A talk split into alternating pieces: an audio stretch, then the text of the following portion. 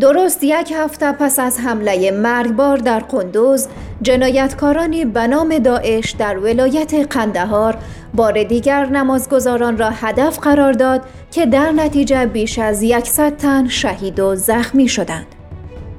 این تراژدی خونین و سریال کشتار مردم افغانستان در حال ادامه می‌یابد که بیش از دو ماه از به قدرت رسیدن طالبان می‌گذرد. و مقامات این گروه بارها تاکید کردند که امنیت از اولویت حکومتشان است و گروه تروریستی داعش یک تهدید جدی برای کشور نیست و نخواهد بود.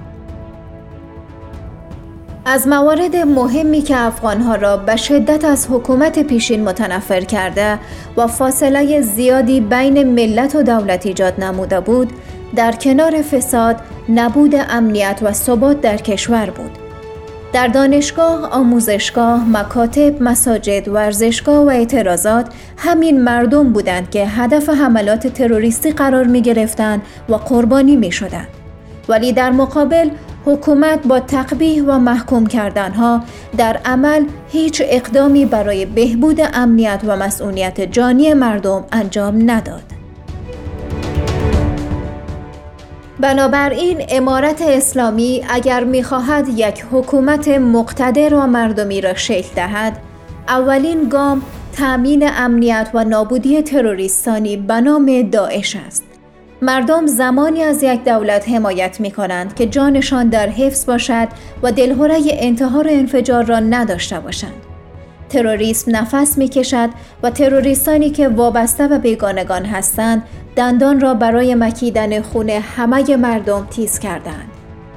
با آنکه در قندوز و قندهار شیعیان را هدف قرار دادند ولی این فقط یک نیرنگ است و تروریستان برای عملی کردن اهداف شوم خارجی ها نیاز دارند افغانستان را جولانگاه تروریست مبدل سازد.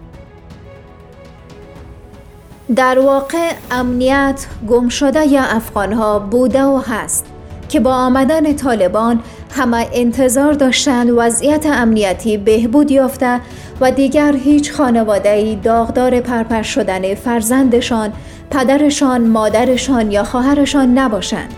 ولی با آنکه امارت اسلامی در گفتار جملاتی را با زیور امنیت آراسته می کردند ولی در عمل همچون حکومت پیشین ناتوان جلوه کرد.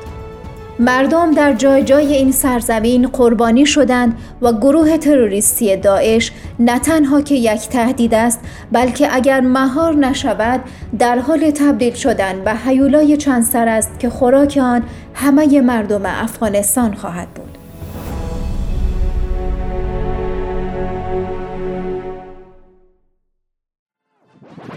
رادیو آرا